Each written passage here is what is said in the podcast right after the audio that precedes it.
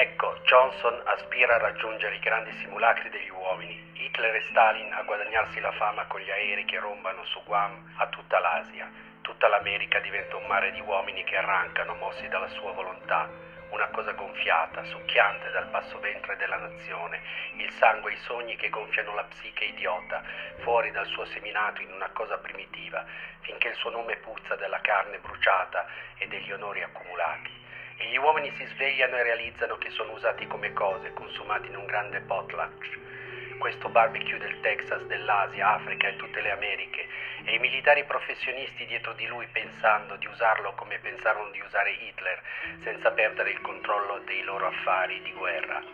Ma la mania, la rapace aquila americana, come la vide Lorenz, uccello di uomini che sono padroni, che elevano il sangue di coniglio delle masse fino a, fino a qualcosa di terribile, andato al di là di ogni limite, o come Blake vide l'America infuriarsi in figure di fuoco e di sangue, in quale immagine? Il malaugurante ruggito nell'aria, le ali onnipotenti, il ragazzo tipo americano nell'abitacolo che sgancia il suo carico di napalm, giù nella giungla, il suo obiettivo, ogni forma o segnale di vita, non disegnando più coi pastelli nella sua stanza segreta gli incendi delle case, la tortura delle madri e dei padri e dei figli i loro capelli in fiamme urlanti nell'agonia, in esecuzione del dovere per il potere e la fame duratura di Johnson, per la vittoria della volontà americana sopra le sue vittime, rilasciando il suo carico di distruzione sul nemico, nel terrore e nell'odio per tutte le cose comuni, per la comunione, per il comunismo.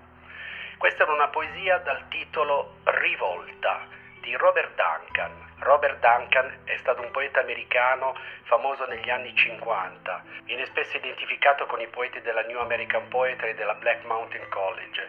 Siamo sempre lì. Le opere della maturità di Duncan nacquero negli anni 50 nel contesto letterario della Beat Generation. La poesia che vi ho letto è solo la prima parte di un lungo poema. Robert Duncan è nato a Oakland nel 1919 ed è morto a San Francisco nel 1988. Robert Duncan è uno pseudonimo per Edward Simmons.